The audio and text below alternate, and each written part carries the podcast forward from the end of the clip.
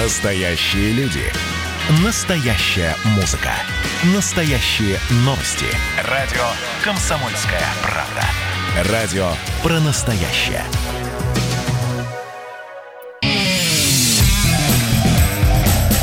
Отдельная тема. С Олегом Кашиным. Всем привет, я Олег Кашин и по-прежнему не в московской студии, а в столице Руанды, название которой я никак не выучу, Эдвард Чесноков. Эдвард, здрасте. Кигали, здравствуйте. Здравствуйте. Ну, в общем, понятно, что я в Лондоне, вы в Руанде, но по-прежнему мы душой где-то около Минска. И сегодня, во-первых, новость последнего часа, да, что те самые 33 богатыря, вагнеровцы, до конца недели могут быть переданы России. Об этом сообщил Интерфаксу информированный источник. То есть такое ощущение, что выборы прошли, и эта интрига утратила смысл, да, и, соответственно, держать их смысла нет. Вернут их России, украинцам передавать не будут. Хорошая новость или осадок остается, Эдвард? Ну, вот когда вернут, давайте все-таки посмотрим. Да плохая новость на самом деле, потому что я не слышал каких-то шумных протестов со стороны России. Протестовала патриотическая общественность в основном.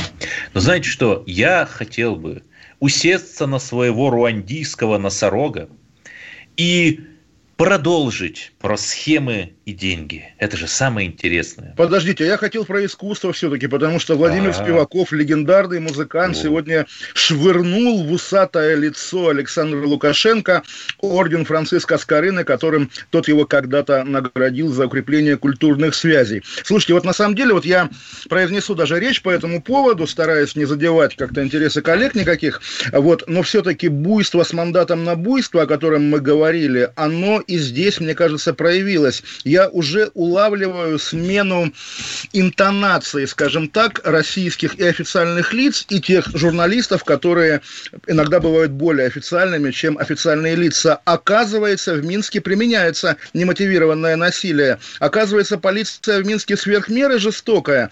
И оказывается, да, оказывается, российский сверхлояльный и обвешанный десятками наград от Путина музыкант может себе позволить стать карбонарием относительно Лукашенко и сказать ему в лицо «вы палач». Что-то происходит, какая-то движуха. Уж не сдаст ли Москва Александра Лукашенко народу?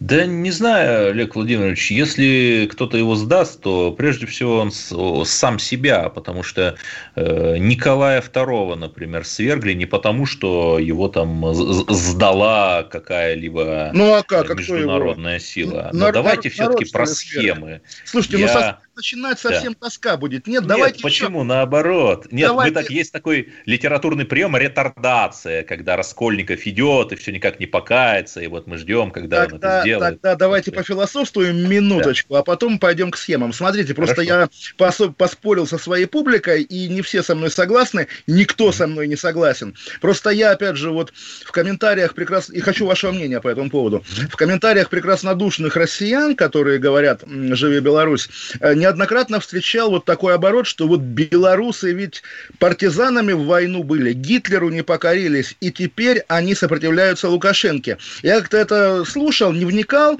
а потом вдруг подумал, а кто сказал, что внуки партизан или, окей, не родные, не кровные, наслед... но наследники партизан Великой Отечественной войны, то есть тех вот, собственно, людей, которые, там, не знаю, приходили по ночам к крестьянам, спокойно жившим под оккупацией, отбирали у них сало и яйца, да, для своих партизанских нужд. Кто сказал, что это минские протестующие? Я бы назвал партизанами нового поколения как раз этих ОМОНовцев в масках. Я преувеличиваю, я глупость говорю, вот так навскидку. Знаете что, э, меня поражает другое, когда люди не выходят с кричалками «Кто не скачет, тот москаль». Вы помните все эти да, знаменитые да, да, да. ролики с Киевского Майдана, когда люди почти не говорят о российской оккупации, о России, когда даже фейк про неких э, мифических русских спецназовцев тоже не взошел и был удален сами, самими же его ну, авторами. Ну, есть Это второй, второй, второй фейк, да, про Вагнер, да, который, соответственно, вот пока, да. пока в стадии разрешения. Да, разумеется. Это какие-то итоге... русофильские белорусские националисты, вот я не понимаю. Не, ну все-таки, наверное, наверное, нейтральные, да, нейтральные, потому что, ну, белорусы, как бы, у них не было там, как у Украины даже, такого опыта державности, да, поэтому поэтому они скорее советские люди по умолчанию, безусловно, да, то есть как бы, ну, та же, как бы, ментально та же аудитория, что, что и живет в Донецкой или Луганской Народной Республике, как бы это сейчас издевательски не звучало, скажем так. И да, когда мы говорим белорусы, мы, наверное, все-таки имеем в виду этничность, то есть тоже у меня вот был спор, когда я говорил, что вот эм, э, кто говорит «живи Беларусь», тот, соответственно, отрицает себя, отрицает Россию как империю. Это надо как-то рефлексировать. Мне говорят, нет, ну ведь было же, что вот все мы берлинцы, когда была блокада Берлина. Да, конечно, есть разные подходы, но все-таки если ты имеешь в виду, что все мы берлинцы, ты это проговаривай. А когда ты не проговариваешь, по умолчанию все равно это за нашу и вашу свободу со всеми антиимперскими, антироссийскими, а в итоге и антирусскими коннотациями. Когда француз или англичанин пишет, вешает бело-красно-белый флаг на памятник Жанне Дарк, да, как сегодня во Франции повесили, или, или плакат «Фри Беларусь», как в Лондоне висят уже, да, это, это да, солидарность француза и белоруса. Олег Владимирович, да. «Ишбин ein Берлинер» – это сказал человек, который чуть не развязал Третью Ой, мировую да, войну. Да, да, да, да, вместе с Хрущевым, но чуть не развязал. Поэтому давайте вот не будем. Да. Ну, окей, пример, по крайней мере, не, не, не, не подразумевающий солидарности с немецким, там, не знаю, фашизмом, да. Вот, в общем, пон, понятно, о чем речь. Э, когда современный западный европеец поддерживает Белоруссию, да, там, наверное, нет таких коннотаций. Когда россиянин, который который сам не определился внутри себя, где соотношение его неприятия государства и неприятия России как таковой. Я сам знаю людей, которые в Москве Видите, говорят... Россияне, не принимающие Россию, это как-то вы уж слишком лихо. Ой, слушайте, извините, пожалуйста, неужели вы не знаете таких людей? Вы же неужели вы не знаете людей? Вот я вчера ругал вакцину путинскую, да, но люди, которые ее ругают по-настоящему, вот вам бы понравились, да, что, естественно, долой вакцину, пускай Путин ее себе вколет и сдохнет. Нет, я понимаю, понимаю, что да. у нас главная россиянка – это женщина-спикер Газдепа, которая ее отругала. Ну, ну Кстати, да, тут я с вами не, ну, не, не, не, ну, там, того же нашего Гасана из Высшей школы экономики, вы помните, вы понимаете, что такое россиянин, который... А, и, профессора имеет, Гасанова, да. Имеет, имеет сложные отношения с Россией. Таких людей много, да. И когда мы говорим, а, что... вы об этих, все, да, я понял. такие наши голуби это, оказывается, не наши ястребы, ну да, так и есть, и даже не русофобская и э, не, не бандеровская Белоруссия, даже она для них, конечно, мила именно как антироссийский проект. Я на этом настаиваю. И прежде чем я перейду к схемам, еще да, одна да, ремарка. Да. Вот вы заметили, что мы очень любим искать хитрые планы. Так, может быть, это и есть хитрый план, что наша интеллигентная и даже не очень интеллигентная аудитория увидит весь этот ужас, все эти ролики, когда по людям стреляют на поражение, все эти галоконцерты со светошумовыми гранатами, весь этот полный беспредел со снятием кандидатов и арестов, весь этот совершенно чудовищный видеоролик Тихановской, записанный на каком-то совершенно неэстетичном совковом фоне, и наша публика подумает, а все-таки у нас-то хорошо, демократия, может, Нет, это хитрый план, а? Ну, вы знаете, у меня более романтическое представление даже не о плане, а о психологических последствиях, да? То есть Владимир Путин действительно видел Майдан украинский, и он ужаснулся, он не хочет, чтобы так было в России. Владимир он немецкий Путин. Майдан видел в 89-м. Ну, про, про немецкий тоже мы обсуждали, окей, допустим, видел он и его, mm-hmm. да? Он видел и арабскую весну, и я напоминал и... уже вот. И он понимает, да, что не хочу, чтобы было как в Киеве, не хочу, чтобы было как в Ливии. Теперь судьба его спрашивает, хорошо, а ты, Владимир Путин, хочешь, чтобы было как в Белоруссии? Хочешь обнулиться вот до состояния нынешнего Лукашенко? Хочешь, э, чтобы полиция российская деградировала до состояния белорусской? Это же тоже такой уж называется монетка с двумя сторонами, да? С одной ну, стороны, говорят, хочешь хаоса, да? да, да, да. Я надеюсь, да, ну поскольку, да, после Майдана Путин закручивал гайки в России. Увидев, к чему приводят закручиваемые гайки в Беларуси, может быть, он ужаснется и еще раз пересмотрит свое отношение к реальности. Я на это надеюсь. Слушайте, ну, схемы, копирование, копирование американского закона ФАРа про иноагентов, я бы не сказал, что это уж такое страшное закручивание гаек, которое нам с вами перекрыло кислород. Ну, не ну, знаю. В, в, в, извест, в известной мере перекрыло, поверьте, как бы я, как бывший автор «Немецкой волны» и «Радио Свободы», на самом деле тоже самые теплые воспоминания. Я совершенно спокойно пишу для каталонской газеты «Пункт Аву» и, и ничего, кислород а, есть. Это пока, а завтра, опять же, если вдруг, Эдвард, опять же, не то, что по умолчанию, да, у нас же в России право применения избирательное, если вы чем-то кому-то не подойдете, и вы окажетесь иноагентом. Подождите, так я уже Лукашенко не подхожу, мы ну, в круглосуточном режиме ну, рассказываем про его схемы. Лукашенко, пока Лукашенко не всех как бы умеет Нет, захватывать, понятно, похищать, да, в центре России. И месть его будет страшна. Итак, Эдвард, схемы, схемы, про что, про что, я даже не знаю. Смотрите, я хочу извиниться перед Александром Григорьевичем. Я был к нему несправедлив. Нужно показать и светлую сторону его правления, как он заботится о народе. Есть управделами президента Республики Беларусь, которому принадлежит государственное предприятие «Беларусь-Торг», которому, в свою очередь, принадлежит сеть магазинов «Аматиста». Красивое название, да? Может быть, какая-то органическая продукция? Нет. Эта сеть магазинов торгует алкоголем и табаком, дорогим Джонни Уокер, Хеннесси, Джек Дэниелс и так далее. 16 магазинов по всей стране, в том числе 9 в Минске. Для маленькой страны это много. И они пишут, на всю продукцию установлена минимальная наценка. То есть, смотрите, человек заботится, чтобы у народа был хороший алкоголь и хорошие сигареты. Это же прекрасно социальный, так сказать, социальный режим, последний социалист. И при этом, а я задумался, а почему они так пишут, что на всю продукцию установлена минимальная наценка, когда эти наши советские чиновники себя обижали? А теперь смотрите, какая схема возможна. У меня есть таможня, я говорю этой таможне, сейчас вам там фура подъедет Жик Дэниелс. Эдвард, Вы на, на самом интересном мы прерываем. Все... С Олегом Кашином.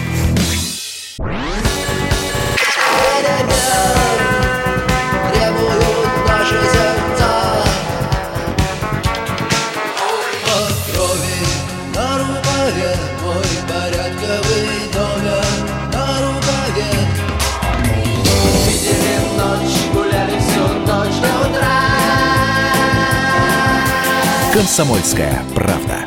Радио поколения кино.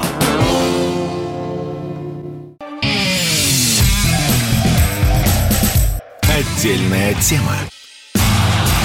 С Олегом Кашиным.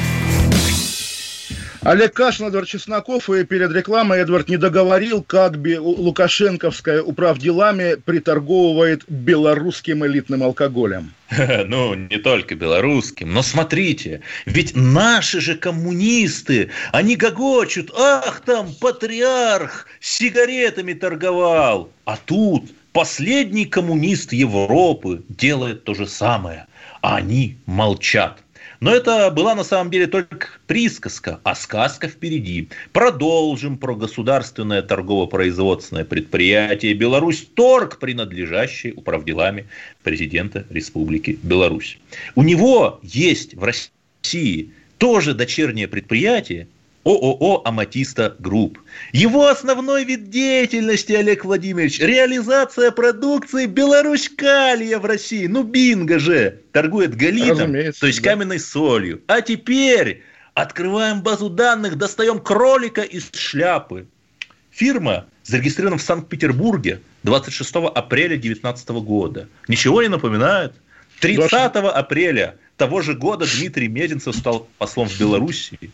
Да. в Петербурге. У него когда-то училась дочь, но это совпадение. Ну, подождите, это подождите, не, не, не, не, не, не. Давайте я спрошу, вы отрицаете, конечно, что это была взятка Мезенцеву или? Нет, нет, нет. Вы что? Я Э, понимаете, э, простите, Рамзан Ахматович, то есть, простите, я заранее извинюсь, нет, это просто совпадение, я настаиваю на это, находясь в Кигале. Но хорошо, выручка этого ООО за 8 месяцев 2019 года, за 8 месяцев, потому что 26 апреля этого года было создано, 517 миллионов рублей при среднесписочной численности сотрудников 2 человека. То есть, это значит, что управделами президента Республики Беларусь заработала через это ООО очень большую сумму. Ну, полмиллиарда же выручка этого ООО, понимаете?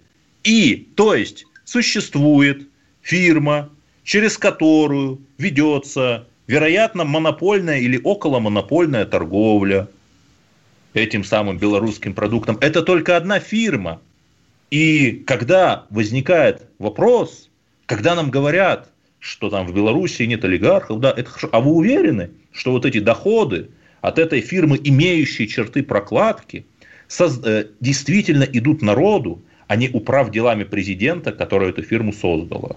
Это не последняя схема, будут еще схемы, но, Олег Владимирович, э, мяч на вашей стороне. Нет, а мне добавить... В смысле, в смысле, сегодня еще будут схемы, я продолжу. А, давайте продолжайте да. тогда, потому что мне добавить нечего. Да, естественно, ага. Белоруссия такая же клептократия, как Российская Федерация. Конечно. О, нет, и... ну, Господь с вами. Ну, Слушайте, труба пониже, дым вы... пониже. Да так э, страшно ненавидите Российскую Федерацию, как э, может э, ненавидеть нечто только человек, являющийся ее органической частью и кормящихся с тех же да, рос да, федеративных да, Конечно, конечно, конечно. источник вашей я, ненависти. Я не люблю Российскую Федерацию как русский человек. И я думаю, каждый русский человек испытывает такое же отношение к ней. Но если бы, скажем, на вашем месте был украинец, я бы совершенно иначе с ним разговаривал. И даже белорус. Да, вы сейчас реминисцировали известную строчку Пушкина. Но продолжим про схемы, господа, после этой маленькой Пожалуйста, интермедии. пожалуйста. Есть трактора «Беларусь». Ими торгует торговый дом Минского тракторного завода. Уже интересно, да? Мы пару эфиров назад говорили про прокладку с белазами, которая тоже имела в своем названии волшебные слова «торговый дом», то есть вы уже прямо чувствуете почерк мастера того же самого. Любимый нами, любимое нами предприятие Беларусь Торг, управ делами президента Республики Беларусь, находится в учредителях тоже этого торгового дома Минского тракторного завода. Второй учредитель тот самый Минский тракторный завод. Олег Владимирович, там суммы уже другие. Но вы понимаете, зачем вводить человека, или в данном случае юридическое лицо, в учредители? Потому что учредители могут там раз в полгода или раз в год или раз в квартал собраться, сказать, мы выплачиваем себе дивиденды, и дивиденды выплатятся непосредственно. Не 100%, там соотношение 51 на 49%, 49% предложит, э, принадлежит Беларусь торгу. То есть у меня возникает вопрос, а как же так получается, что 49% дохода от реализации тракторов Беларусь торговым домом Минского тракторного завода, зарегистрированного в деревне Далматово Московской области, получает не почтенный, уважаемый Минский тракторный завод, а управ делами президента РБ. А знаете, Эдвард, о какой сумме э, идет речь? Маленькая ремарка. Вот сейчас да. не хватает как бы вашей этой речи призыва к рабочим Минского тракторного завода я за мирный протест и итальянскую еду, да ведь? Нет, на самом деле даже итальянская... Сколько, думаете, сколько эта фирма получает? Имеющая признаки прокладки, хотя я уверен, что там все честнейшие люди. Сколько она заработала, как вы думаете? Не Эта фирма зарегистрирована 30 сентября 2019 года в деревне Долматово Московской области.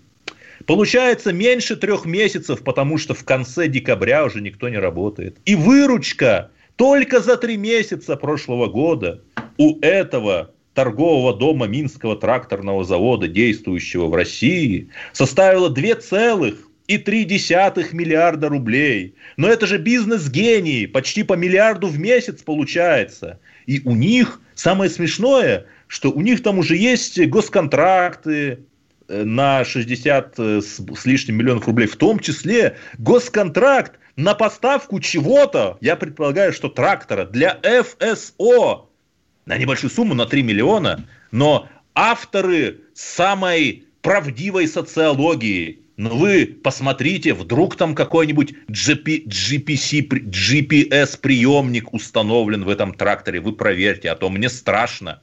М? Ну, хорошая ну, же схема, Олег Ильич, ну, гениальная же схема, а? Схема традиционно гениальная, а как иначе бывает? Ну, просто мы видели как раз эту коммунальную технику, которая в Беларуси орудует на улицах, какие-то удивительные там полутанки, полубульдозеры. Я думаю, это буквально о них идет речь. Поэтому волноваться не стоит. Деньги отбиваются, с деньгами все в порядке, никто не жалуется. А кто жалуется, Нет, тот... схема, главное, чтобы все остались довольны. А вы же слышали сегодня, Александр Лукашенко ругал обуржуазившихся граждан, да, которые которые, представляете, ну, мира... Да, в Беларуси, конечно, которые без, ну, не работают, тунеядцы, поэтому ходят митинговать. И он их потребовал у всех устроиться на работу, да, и будет Нет, проверять, Но это же понятно, что люди же от хорошей жизни, они от богатства ходят митинговать. Понимаете? Ну, видимо, так белорусы живут хорошо, что требуют демократии и чего-то еще. А? Слушайте, ну миф о том, что белорусы живут хорошо, мы живем а. им и жили уже много лет. Вы видели, вы видели вчера, не для тому, что это, вот на вашу иронию я отвечаю серьезным выражением, что люди верят в это, что там дороги хорошие, молочка хорошая и так далее. Вы видели фильм Невзорова, фрагмент фильма Невзорова, сейчас он ходит по интернету, программа его «Дни» на Первом канале, 96 год, об антилукашенковских митингах Зенона Поздняка. Удивительное кино, всем советую посмотреть. Александр Невзоров, а, Поздняк – это лидер э, белорусской радикальной оппозиции в начале 90-х, которого Видимо, Лукашенко... он пытался метаться, но не получилось. Он даже не метался, он как раз Невзоров показывает обличительно кадры митинга, где Зенон Поздняк выражает соболезнования гибели Джахара Дудаева и обещает русским матерям в Чечне, значит, слезы от того, что их там дословно чуть ли не ублюдки а, будут погибать. Так вот, теперь Поздняк это политэмигрант в Польше, это понятно, но да, я понимаю вот российского зрителя, да и себя, эту программу смотрел, не помню просто ее, тогда, 25 лет назад, что действительно либо такие поздняки, либо Лукашенко. И вот вопрос, насколько лет хватает этой риторики, насколько лет хватает того, что если мы не будем воровать, то тут будут солдаты НАТО. Я, разумеется, Эдвард, про Белоруссию, как вы, как, как вы правильно меня научили говорить немножко не в лоб. Вот, поэтому, да, риторика, что если не мы, то Майдан, да, если не мы, то НАТО, она же все-таки конечная. Однажды она перестает работать. Ну, нет, можно еще сказать, там, если не мы, то страшные 90-е, что-нибудь такое. Да, да, я да, позволю да. себе нанести на эту схему, которую я обрисовал, последний штришок. Знаете, если бы Чесноков с Кашиным были не здесь, а там, то после первого же задержания вагнеровцев, после первого, первого же съема русской, русскоязычной таблички с улицы, после первого же разворота в сторону НАТО и заключения с секретными соглашениями, мы бы с вами сделали бы волшебный звонок, и счета этих фирм, которые я назвал, с миллионами, а может быть и миллиардами на счету, просто заморозили бы, поскольку они представляют угрозу для демократии. Это, Но мы же с вами демократы. Это же это, это, это, моя реплика из нашей вчерашней программы дословно. Я тоже не понимал, правда, имея в виду вашу предыдущую схему, почему Российская Федерация терпит у себя в Южном Бутове вот этот очередной торговый дом, близкий к делами Лукашенко. И, в общем, как-то все это печально и загадочно. Давайте после новостей уйдем из Беларуси, Давай. уйдем и на север, и в прошлое. 20 лет гибели да. Курска, и здесь, наверное, добавить нечего. Сколько у нас остается секунд до новостей, я как-то тороп, тороплюсь. Да, в общем, будем разговаривать о национальной памяти, о беде, об умении российского общества реагировать на беду и об умении власти реагировать на беду, и как эти два умения между собой соотносятся. Спойлер, иногда очень плохо, и первый такой памятный случай, когда они плохо соотносились, случился ровно 20 лет назад, но 20 лет назад этой даты, 12 августа, как, как черной даты, еще не было. Она пришла позже, когда стало известно о том, что именно случилось случилось. В общем, вернемся после новостей. Олег Кашин, Эдвард Чесноков, программа «Отдельная тема». «Отдельная тема» с Олегом Кашиным.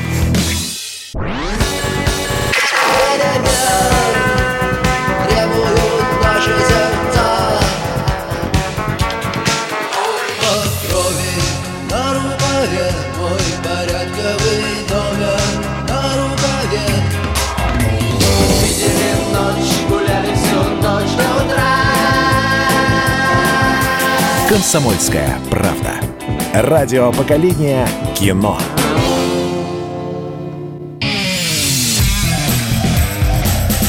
Отдельная тема с Олегом Кашиным.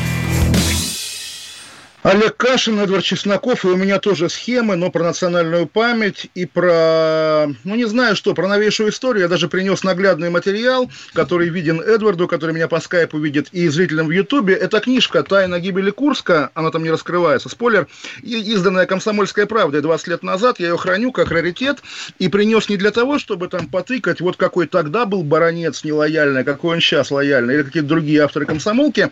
Хотя, конечно, тогдашняя пресса, она впечатляет плане смелости, причем даже лоялистская пресса не боится спрашивать, задавать жесткие, острые, страшные вопросы всей власти во главе с Владимиром Путиным. Это поражает. Это действительно была другая страна. Погибло 118 человек 20 лет назад. Понятно, что это ну, одна из таких трех, наверное, главных болевых точек пос, э, не постсоветской, а путинской уже эпохи. Три больших горя, Курск. Ну, наш, нашего времени, да регионов это тоже тяжелая точка. Ну, э, вот, вот тоже я про про это хочу сказать. Курск, Нордост, Беслан. Но при этом я прекрасно понимаю. То есть вот давайте я буду пользоваться, пользоваться э, буду пользоваться образом, скажем так, человека, который там либерал и может говорить неприятные вещи. А если бы Курск, не дай бог, ну как не дай бог, погиб сейчас, или Курск погиб в 94 году, все было бы совсем не так. В 94-м, ну, одна из постоянных бед, где-то между э, штурмом Грозного, да, гибелью Майкопской, Майкопской бригады, и, вот, собственно, ну, еще и лодка затонула, понятно, у нас все плохо, у нас 90-е, у нас убивают людей, все бегают абсолютно голые. Если бы сейчас... Да, это сейчас... Было сейчас. Прямая цитата из нее, да. Если бы сейчас, понятно, что нам бы по чуть-чуть через пресс-службу передавали, погибло двое, погибло трое, и, в общем, все нормально, зато у нас есть вакцина от коронавируса, и Доренко, который бы говорил, спокойно глядя в камеру Первого канала, президент лжет, Доренко бы уже не было. Все журналисты, как паиньки, цитировали бы этого Дегала, Знаете, был спикер, спикер, да. телеграм-каналах Ой, ну, это... бы очень быстро всплыла, если уж вы так А, а знаете, знаете, Эдвард, почему в 2000 году не было анонимных телеграм-каналов? Нет, и вы же их... говорите про сейчас. Да, так вот, почему в 2000 году не было анонимных телеграм-каналов и их аналогов? Потому что пресса была ну, более-менее свободная. Павел Дурак еще в школу ходил?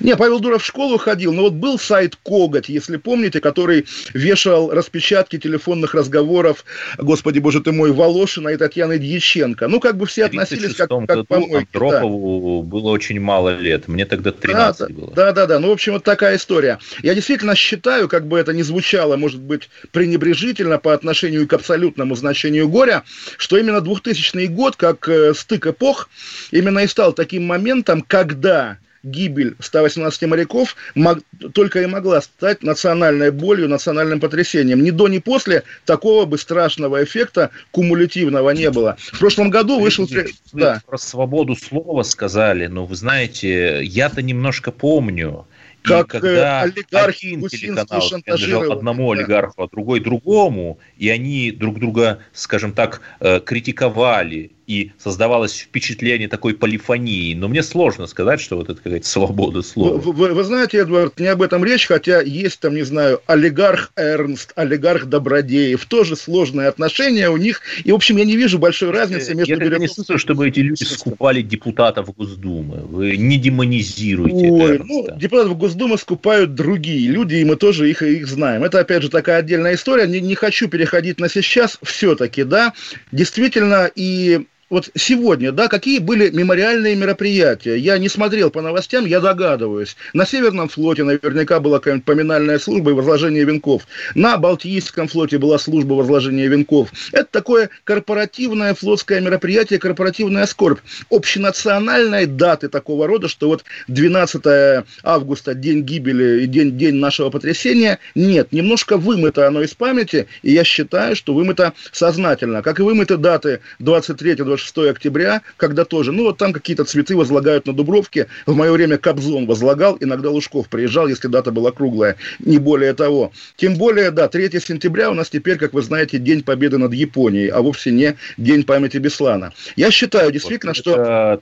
Вообще-то весь Телеграм вот сейчас в Курске я как-то не согласен с вами. Что Ой, я как раз тоже активный читатель Телеграма. Да, и вы правильно сказали, вот Знаете, от свободы а было слова... бы лучше, если бы был официоз какой-то, ну не знаю. Ну, вы знаете, вот опять же, вы видели этот фильм, продюсером был Бессон, режиссером Винтерберг, прошлогодний фильм о Курске, ну, слабее Чернобыля. Я читал но, рецензии, мере... после которых да. как-то не захотелось читать и смотреть. Хор- хорошо, наверное, у вас есть российский фильм Федора Бондарчука, который талантлив, ярок и прекрасен, да, фильм о Курске. Подождите, есть фильм которого... Хотиненко «72 метра». Есть фильм Хотиненко, да, про что он? Не про Курск про абстрактную Нет, подводную разумеется, лодку. он не про Курск, но, да, по-моему, да. в 2004 году вышел, там да, тоже с лодкой. С, с, с музыкой Марикона. Ну, в общем, да, сейчас бы, наверное, фильма Хотиненко не было. В общем, ну, разве будете спорить, что вот когда у нас есть подведение итогов путинских 20 лет, нам рассказывают про Олимпиаду, нам рассказывают про Мюнхенскую речь, нам рассказывают про, не помню, что... А, как он поставил рюмку, конечно, в Дагестане, потому что это очень важное большое событие. Путин поставил рюмку, а Курска в этих юбилейных продуктах нет нету, как нету и Нордоста, и нету Беслана. Знаете, когда мы говорим об оттепели, да, то мы тоже как-то новочеркасские расстрелы, бульдозерную выставку не вспоминаем. Ой, но ну, это, народная это, это, это, это вы, мы вспоминаем. Более того, как раз при Путине снят очень хороший сериал а, «Однажды в Ростове», да, который причем снимали для ВГТРК, по-моему, а потом случилось Болотное, его не показали, потом через два года показали по первому. И сейчас ну, у Андрея... Один какой-то сериал, который показали, и сейчас, не показали. И, и сейчас у Андрея Андрея Кончаловского выходит фильм про тоже Новочеркасск, мы его все ждем. Но тоже вот что, то есть Путин это такой тоталитарный Хрущев, который немножко в чем-то добр. Нет-нет, все-таки действительно... Тоталитарный такие... Хрущев это Трамп, такой же Наполеон. Ну, и слушай, также ботинка почти стучится. Трамп, Трамп это Трамп, Трамп абсолютная ну, величина. Ну, окей, да, не будет. Да, да та, так вот, все-таки в чем вот как бы сходство и в чем неприемлемость для официальной историографии этих событий трех, да, как я считаю. Это действительно те моменты, когда вот можно было сказать, мы о всех, кто живет в России, о нации, об обществе, о народе, как угодно. И вот в этом мы, которое оказывалось лицом к лицу с горем, не было власти. Она была где-то сбоку. Вот как, опять же, «Комсомольская правда» 20 лет назад давала заголовок «А куда делся подводник Путин?» Знаете, Олег Владимирович, вы просто загуглите Александр Петрович Гамов задает вопрос Путину, в позапрошлый год и так далее, он задает вопросы про медицину, про проблемы с ней и так далее. Поэтому говорить, что 20 лет назад вот что-то такое, свобода слова цвела, а сейчас увяла, это тоже некоторая натяжка. Я обожаю Александра Петровича Гамова даже больше, чем вас. И когда он задает вопрос Владимиру Путину и говорит, Владимир Владимирович, почему вы такой прекрасный? Я, конечно, радуюсь, естественно. серьезно, серьезно, нет, но он серьезные вопросы задает. Нет, он задает серьезные Нет, слушайте, сейчас, конечно, можно бегать за Путиным и говорить, а почему ты из Сочи тогда не приехал? И, конечно, я уверен, что Путин жалеет, что он сразу не приехал из Сочи, что он потерял там эти пять нет, дней. Ну, да? Вы ответили а мы... на свой вопрос, да. понимаете? А, а мы еще, а мы еще тогда не знали, что Путин всюду опаздывает, поэтому тогда это было в новинку, тогда это было шоком, да. И та самая стенограмма Ведяевская, в которой Путин произнес, на самом деле, программные слова о том, что ему тоже хочется спросить с кого-нибудь за, за то, что случилось со страной в 90-е, до сих пор спрашивают. Знаете, и э, в стране вот, может быть, там да. он сразу не появился, а в коронавирусном госпитале он появился вот тогда. Да, да, да, и прививку себе сделал. Ну, слушайте, я серьезно говорю, даже даже коронавирусная его история, я думаю, в глубине души он избегает повторения ошибок 2000 года. И на зимнюю вишню он ездил. Нет, он реально преодолевает ту травму, которая все равно остается навсегда. Потому Это что, же, наверное, потому хорошо, что, если человек как Конечно, конечно. Мы, мы оба путинисты. Так вот, но при этом важно понимать, что в 2000 год не вернешься, ничего не исправишь, и, естественно, его царство не началось именно с Курска. А и вы верите в эту, в эту версию, что там была какая-то американская лодка, и после этого как-то США стали резко с нами дружить. Вот тоже я, я еще раз предъявлю эту книгу «Комсомольская правда». Там уже тогда, в августе 2000 года, появилась версия об американской подводной лодке. Э, из того, что мне нравится сейчас, что под видом работников предприятия «Дагестан Дизель», по-моему, да, на лодку проникли... Дизель называется. Да, Даг Дизель, да, чеченские террористы, которые ее, собственно, и взорвали. Нет, естественно, не верю в такие вещи, и американцы стали с нами дружить.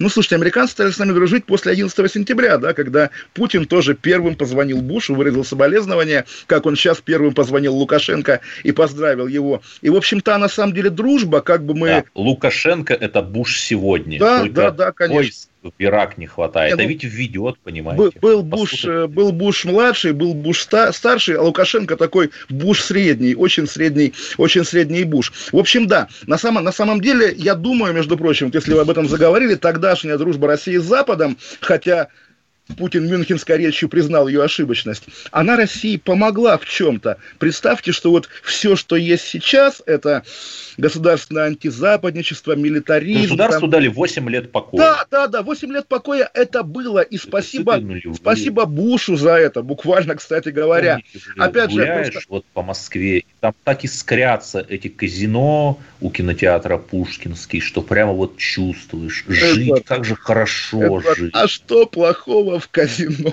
Вот я не я понимаю. Я ничего не говорю. И, кстати говоря, вот те люди, которые, на те люди, которые... Черные лимузины, из э, которых выходят россияне под руку с русскими Многонациональные, да. Как же хорошо те, жить. Те, те люди, которые закрывали казино, тоже могли быть в доле с белорусским казиношным бизнесом, да, поскольку, ну, белорусский игорный бизнес расцвел именно да, да. после... Вообще Россия криптоколония Белоруссии. Да, да, да, естественно, да, потому что кто управляет Путиным? Лукашенко управляет. А вот сейчас Лукашенко... Не, ну, мне тогда спрашивать, спрашивать, а кто управляет Лукашенко? Вы Не знаете, Елизавета же вторая. Я сегодня об этом думал. Как, как, как может, в общем, колхозник так умело управлять страной?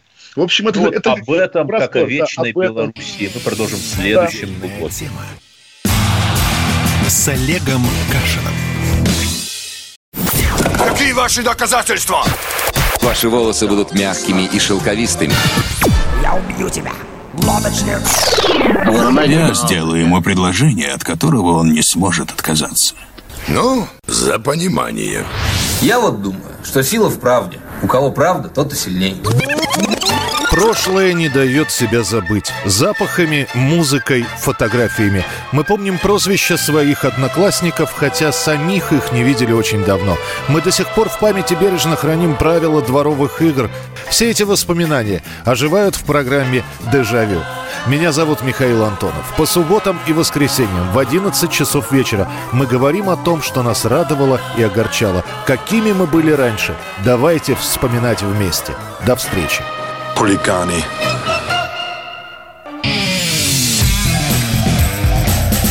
Отдельная тема с Олегом Кашиным. Олег Кашин, Эдвард Чесноков, и вот еще не отгремел, на самом деле, до конца скандал с Иваном Сафроновым, журналистом коммерсанта ведомостей и Роскосмоса, который посажен в тюрьму за какую-то госизмену, непонятно какую, новая история, буквально рифмующаяся, потому что тоже уже ФСБ объявила, что арест блогера Андрея Пыжа не связан с его блогерской деятельностью, хотя, судя по всему, связан. Пыж – это какой-то кумир как бы молодежи, вот тиктокерского поколения уже совсем, который ходит ходит по советским заброшенным объектам и, соответственно, рассказывает о том, как они выглядят, как они, как они устроены. И среди этих объектов оказалась, так получилось, радиолокационная станция Днепр-М, которую он запечатлел, и его, вот тоже удивительный момент, да, я не понимаю, как это работает, незадолго до его задержания к нему постучался некий аноним с пустым аккаунтом и написал, что старик... Ты там... не в дверь постучался, а Да, ну в аккаунт, у блогеров все как бы виртуально, да, да? Что к тебе скоро придет товарищ майор. И, в общем, товарищ майор пришел, и да, э, дословно цитирую сообщение этого анонима, вы залезли не на простой объект, вам может грозить реальный срок, пишу из-за стенок Лубянки. То есть какой-то ему такой комментатор, ну, шутник из написал. за стену да. или из-за стену? Нет, в, в одно слово, да, но это, видимо, такой юмор не очень грамотных людей, скажем так. В общем, действительно, ну, это отдельный разговор, как, почему какие-то оперативные истории, то есть, да, вот ФСБ готовится арестовать блогера. Почему эти истории как-то утекают каким-то троллям из интернета, телеграм-каналам типа 112 или товарищ майор, и, в общем, какая-то гадость. Понятно, что тоже у Пыжа еще есть украинский паспорт, я думаю, это усугубляет.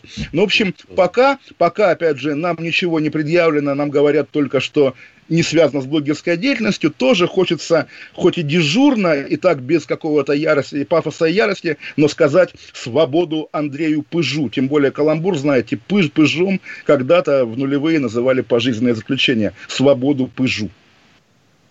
Я бы еще призвал к более мягкой истории, чтобы его просто дело его рассматривал суд присяжных, если его все-таки да, доведут. Да, да, да. Им-то да. сложно будет что-нибудь доказать неправильное, понимаете? Да. Я доклад закончил. Я знаю, что у вас тоже была какая-то мысль про у, негодяев. Есть у нас невероятные новости для уставшего от белорусской истории русского народа. Чиновникам Минкульта готовят соловки, сообщает у нас издание ЕР. А именно Спасо-Преображенский Соловецкий монастырь, объект на минутку ЮНЕСКО, на нем расхитили 20 миллионов рублей – некие люди из Минкульта, даже названные их имена, Павел Масолов, Владимир Цветнов, а также три неназванных бизнесмена. 20 миллионов расхитили, Олег Владимирович. А знаете, сколько, э, какой это процент от всего бюджета на реконструкцию Соловков? Там 70 объектов. Знаете, какой это Нет, процент? не знаю. Это 3%, то есть 6 миллиардов рублей всего выделили, 20 миллионов рублей расхитили. Вот заметьте, да, с такого ракурса уже совершенно иначе все смотрится. Ну, в, в, общем, в общем, да, но, собственно, дело реставраторов, оно уже давнее, как бы, и просто уже такое многоголовое. Мне интересно, на самом деле... Много эпизодов а, вот, ну, все-таки, да, снаряды уже не первый год рвутся вокруг нынешнего, не помню, помощника или советника президента Владимира Мединского, бывшего министра культуры и вечного главы, по сути, основателя в нынешнем виде Российского военно-исторического общества. И мне интересно, вот эта военно-историческая общественная нагрузка, неужели она дает настолько непробиваемый иммунитет? Я к Владимиру Ростиславовичу с нежностью и симпатией отношусь, но все-таки не думает ли он, что ему пора куда-нибудь ехать через Беларусь Белоруссию, туда куда-нибудь, к нам.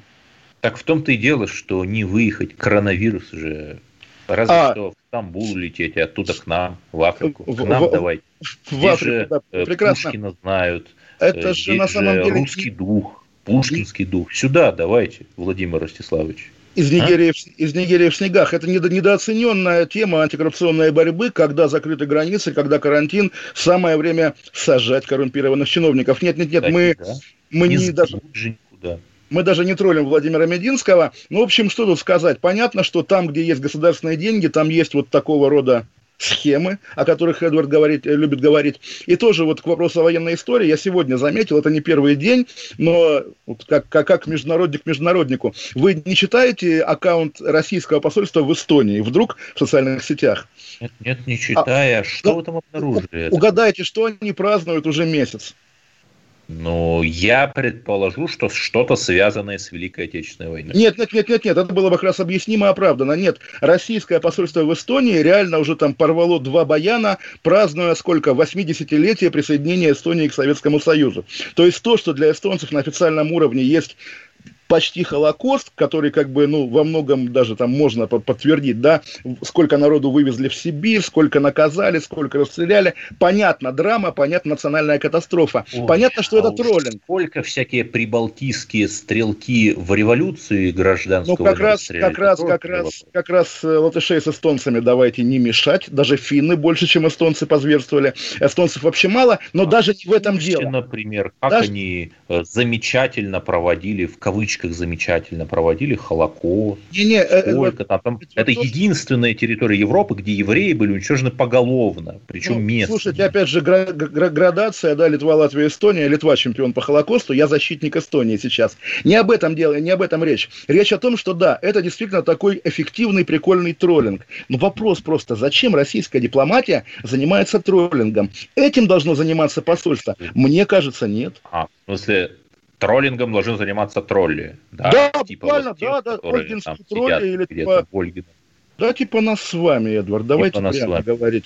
Более того, вам не дали в Твиттер э, пометку государственный, государственный аккаунт, да, государственная организация? Подождите, так комсомольская правда – это частное предприятие. Эдвард, вы устаревший человек. Life News получила такую отметку. Life News получила тоже частное абсолютно. При этом... Но они, это же при этом, подарок на день рождения Арама Шотычу, да? Наверное, хотя, по-моему, не имеет больше отношения, но при этом тоже прикол. Э, спутник государственное агентство российское, полностью государственное, помечено как аффилированное с государством. То есть какие-то школьники, или там, не знаю, Кира Ермыш, если помните, как она пыталась э, разобраться в управлении российскими медиа, не разобралась, удалила потом свой ролик. Какие-то, в общем, да, какие-то какие-то не русскоязычные люди с Википедии, видимо, составляют для Твиттера вот эту подборку государственных медиа, и выглядит это, в общем, довольно печально. И тоже, вы вчера читали в «Нью-Йорк Таймс» нашумевшую статью про, про сожжение Библии, про русский fake news? Я не читаю советские газеты, Олег Владимирович. Правильно, но я вам расскажу. Удивительная история э, агентство Ruptly, да, собственно, Russia Today, сделало новость о том, как BLM, протестующие афроамериканцы, не помню город, сжигают Библию. Нью-Йорк Таймс их разоблачает.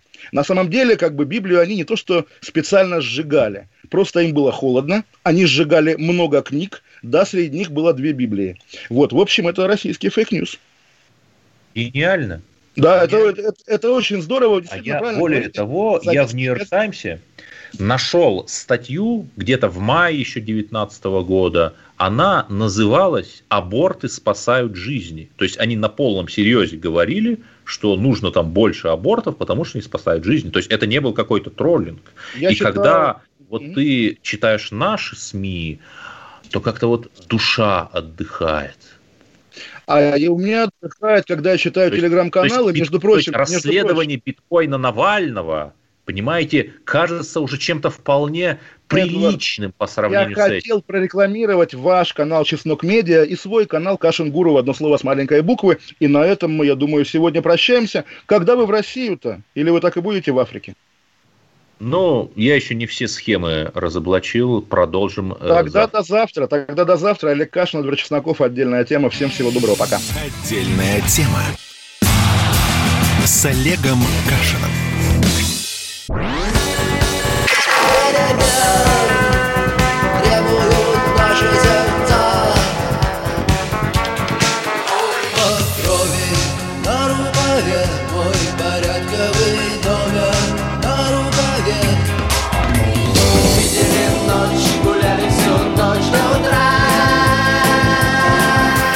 «Комсомольская правда».